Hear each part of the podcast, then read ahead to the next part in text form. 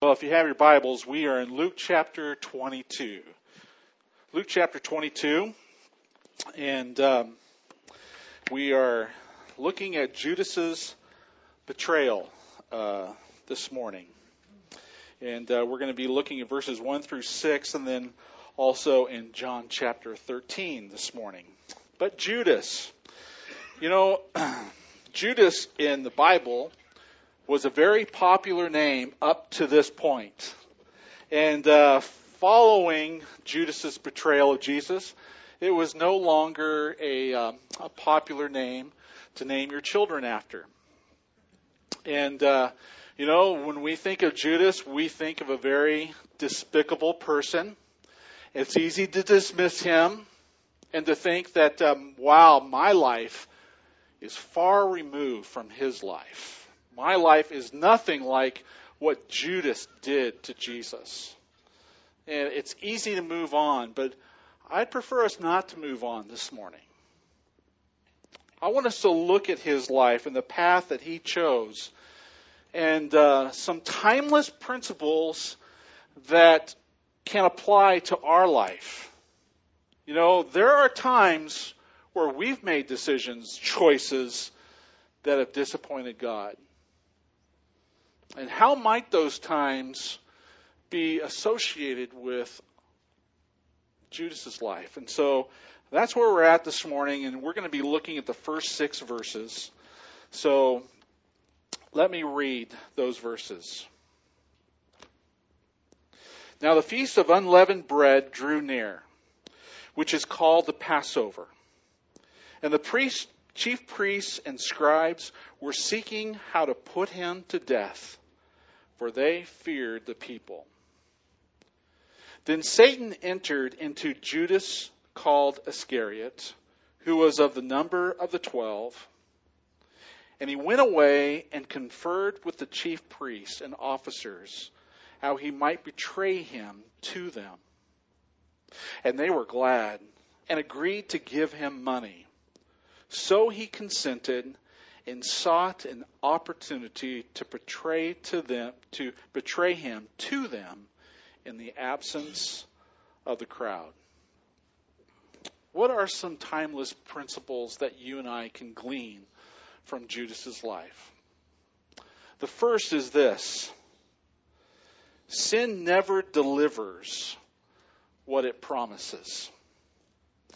The Bible says that the that Satan entered into Judas. Somehow Satan had convinced Judas that making this decision was going to be a good thing. It was going to be a good thing in his own personal interest. It was going to be a good thing for the Jews. Now, we don't know why exactly why Judas turned Jesus in, but Judas, I think, was at the point where he was frustrated with Jesus. Jesus had talked about going to the cross, that he was going to die, and three days later he was going to raise from the dead. And this wasn't Judas's idea of a Messiah.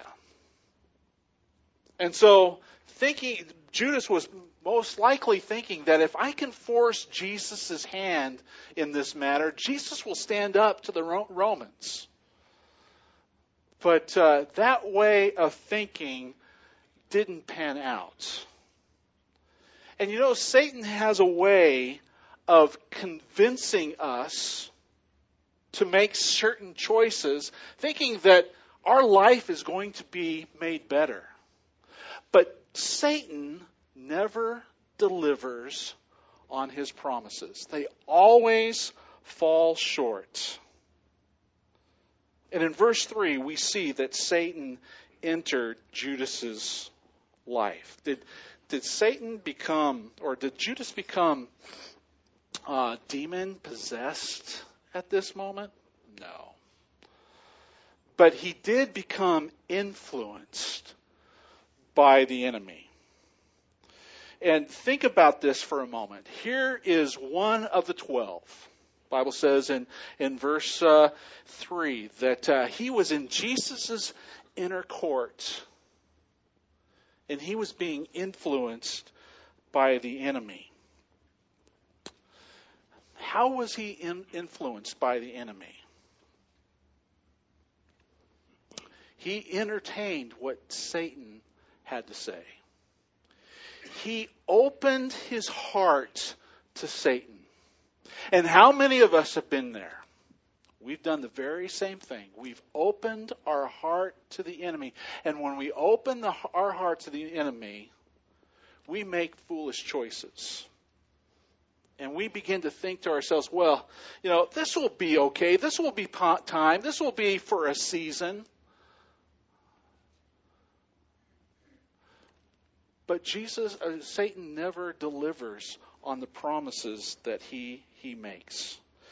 And so here we have in this first passage of Scripture, um,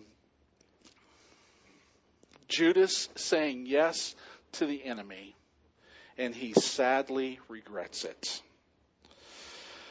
Not only does he not deliver on his promises, but the second timeless principle I want you to see this morning is this. It is possible to be near to Christ and still not be saved.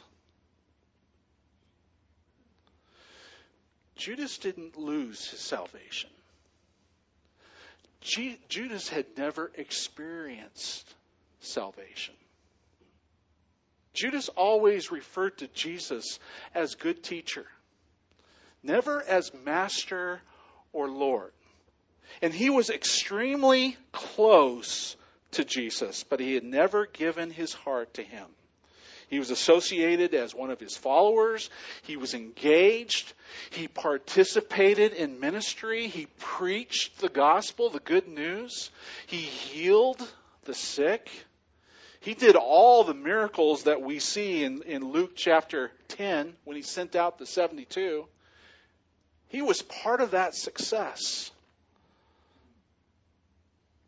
And what we learn from his life, it's impossible to be close to Jesus, but not be saved.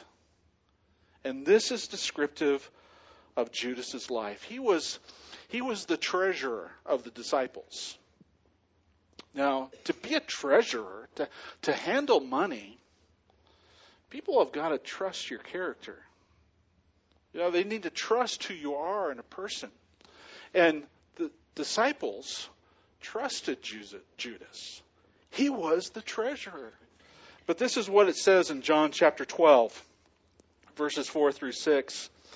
It says, "But Judas Iscariot, one of his disciples, he who had been was about to betray him, said, 'Why was this ointment not sold for three hundred denarii and given to the poor?' He said this not because he cared about the poor, but because he was a thief." Now, now John is... is writing after the fact. Okay, Jesus, Jesus was crucified. He was resurrected. Um, he, he's his hindsight is twenty twenty. So John knows the life of Judas at this point, and he realized that Judas was a thief.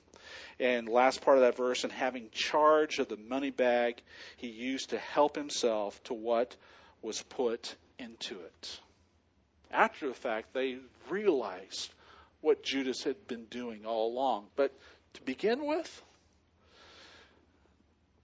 Judas had been entrusted as a treasurer. And here we have this, um, this great opportunity. Judas had this great opportunity to associate with Jesus, to, to walk with Jesus, and to see Jesus do all these various uh, uh, miracles. But what wasted privilege. He threw it all away. He was so close to the kingdom, but had never entered the kingdom. And I think that this describes church members today. They walk the walk. They talk the talk. And on the outside, they are trusted. They're well-respected people. But Jesus says one day, those people are going to be severely disappointed Because in Matthew chapter seven, verse twenty-one through twenty-three, it says, "Not everyone who says to me, 'Lord, Lord,' will enter the kingdom of heaven, but the one who does the will of my Father who is in heaven.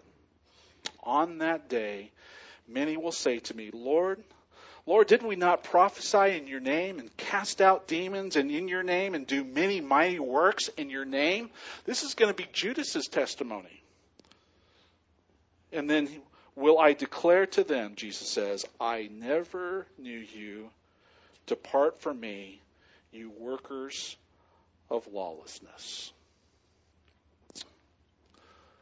So again, another timeless truth. No, first timeless truth is sin never delivers what it promises. And the second timeless truth is this: you can be really close to Jesus and yet be so far away, not know him as your Lord and Savior. And this is descriptive of Judas's life. There's a third timeless truth. It's this: Judas climbed over obstacles Jesus put in his way. Jesus put several obstacles in Judas's path, just to remind Judas, Judas, I know. Judas, I love you. Judas, you don't have to go this direction.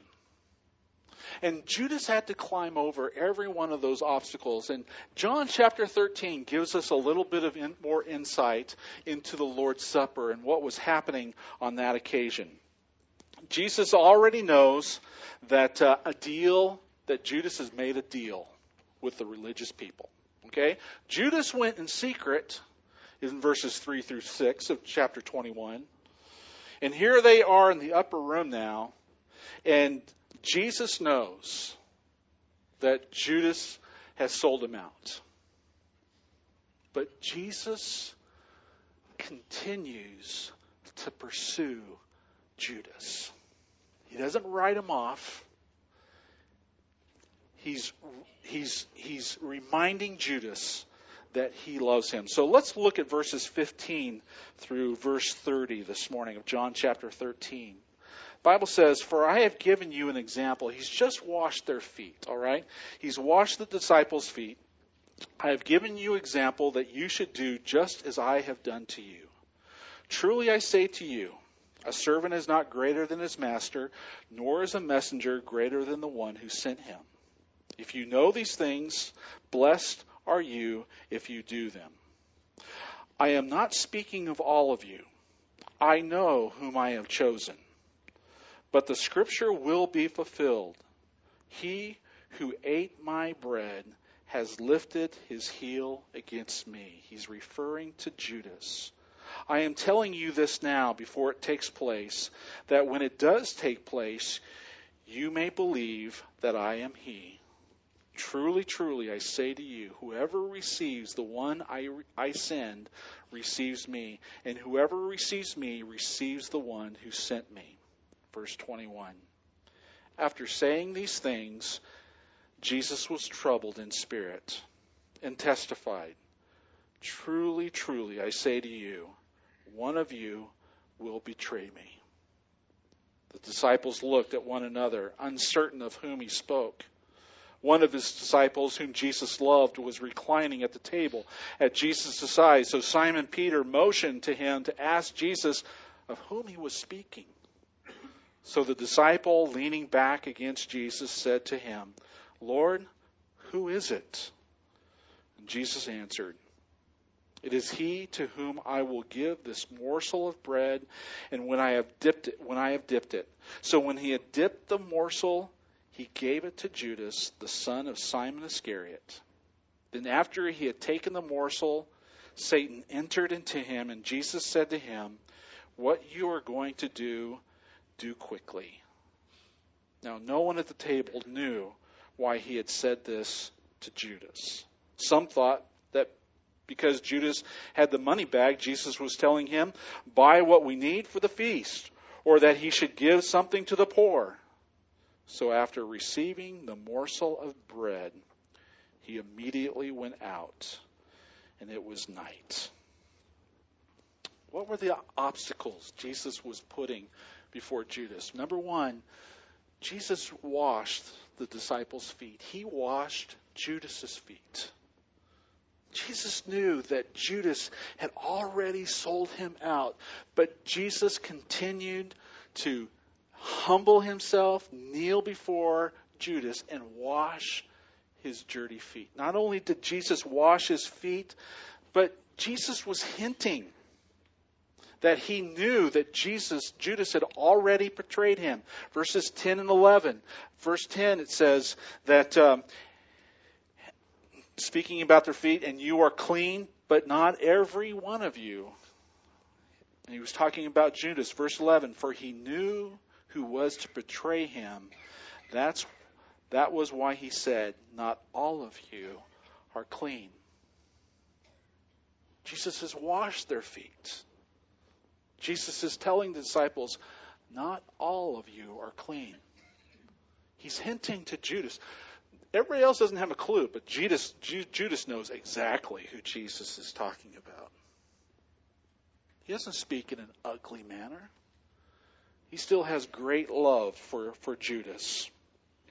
And then he says in verse, um, verse eighteen, he says, he who ate my bread has lifted his heel against me. He's quoting from Psalm chapter forty-one, verse nine. Judas is fulfilling prophecy at this point.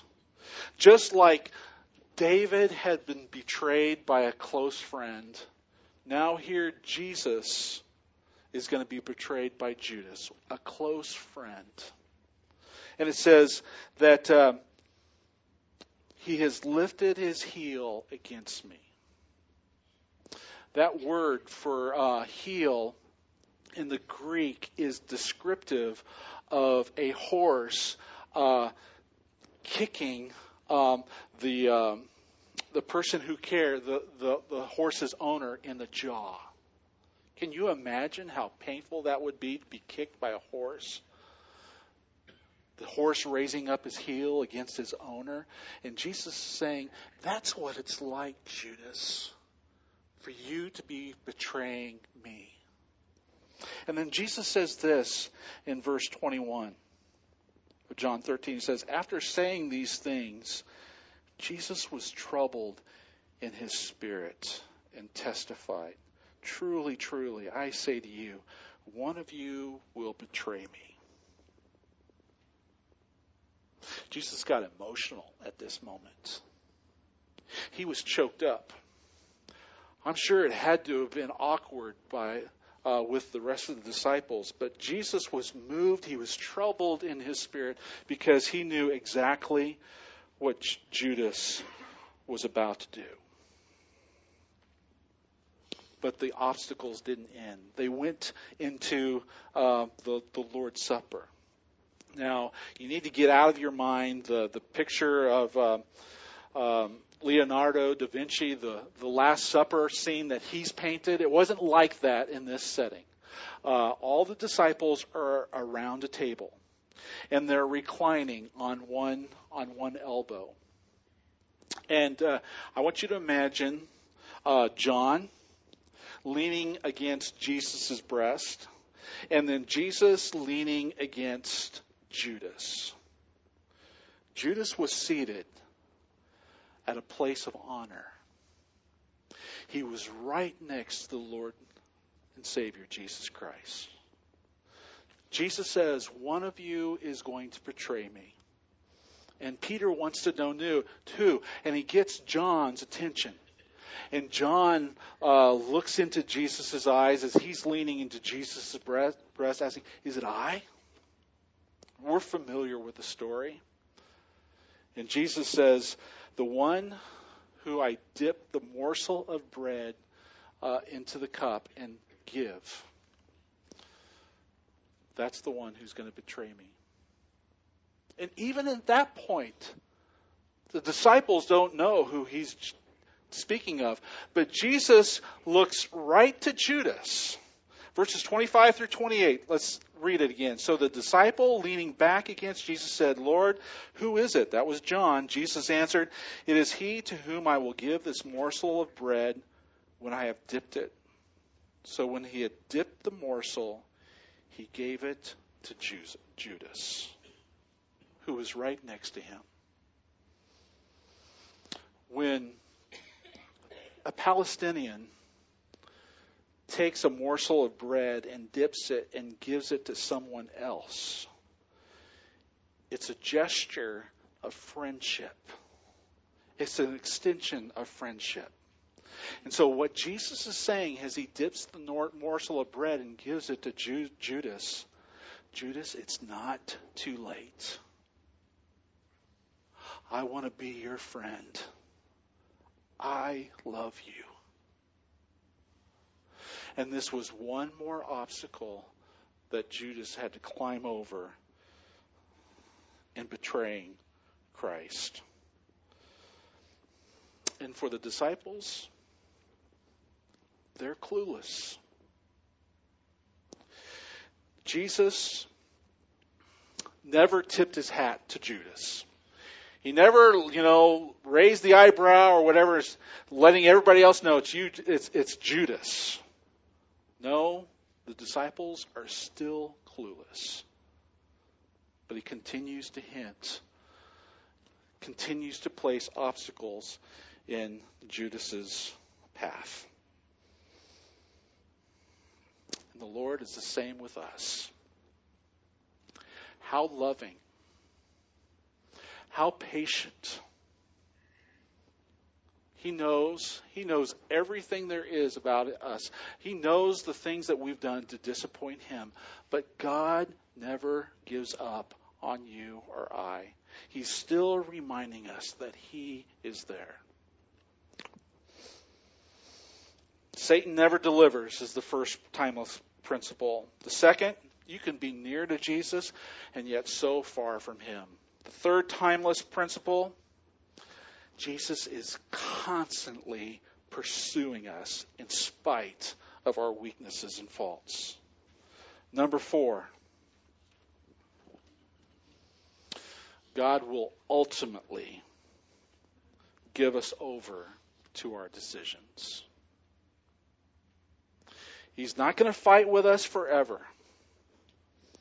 There is going to be a time where Jesus will say, "Okay, you win." And this took place in Judas's life. Look at verse uh, twenty-seven.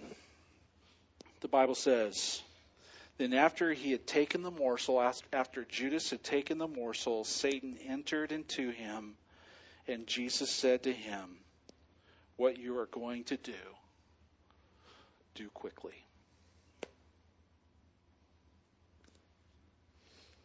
I don't think you're there yet, because you're in this room this morning. But God knows what you've been entertaining. And the enemy has convinced you, oh, nothing's going to come about of this. You know, it's not going to be bad. I can get away with this. And maybe you will for a period of time. But there may come a point, like it came in Judas's life, where Jesus finally had to give Judas over to the desires of Judas's heart. My friend, avoid that path. Pay attention to Judas's mistakes. mistakes. God is not going to strive with us forever. There is going to be a point, as we keep resisting the Holy Spirit in our life, that we are going to be turned over to the desires of our hearts. Romans chapter one, verses twenty-four and following. He will not strive with us forever. That's the fourth principle. And the last principle is this. Remorse without repentance leads only to despair. Judas never repented. Oh, he regretted the choice that he made. He saw the consequences of this, of his actions. He realized that this was blowing up in his face. You know, Jesus wasn't going to stand up to the enemy. And here he sees the Roman soldiers carrying Jesus away. And all that Jesus had prophesied about himself was now going to come to fruition. And in Judas's mind, Judas is to blame. And instead of repenting, he merely has regret. And we know the story. We know that in Matthew chapter twenty-seven, Judas went out and he hung himself. He couldn't live with himself any longer. He had sold Jesus out for thirty pieces of silver. And he had great remorse. But he didn't repent. Had he repented, had he cried out for mercy, God, forgive me, I have forsaken your son. At, if he had cried out and asked God to forgive him, God would have forgiven. God would have restored. We know the life of Peter. We know that Peter, who said he would never des- deny Christ, three times that evening, he denied the Lord Jesus Christ. Peter regretted what he had done. He knew exactly what he had done, but he repented. And Jesus, following the resurrection, went to Peter. And he restored Peter. And Peter became the spokesperson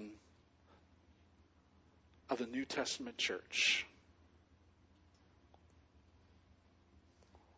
My friend, it's not enough just to be sorry for your sin. Is it too late? Absolutely not. God wants to forgive. God wants to restore. But you've got to come clean with him. Don't listen to the accuser and think to yourself, well, I can no longer live with myself, and just take your own life. That's what the enemy wants you to do. That's not what God wanted Judas to do. But Judas didn't.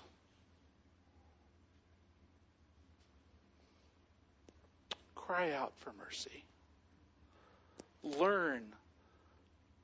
Learn from Judas's life. There are timeless principles for all of us here in this passage of Scripture. Satan will never deliver all that he promises.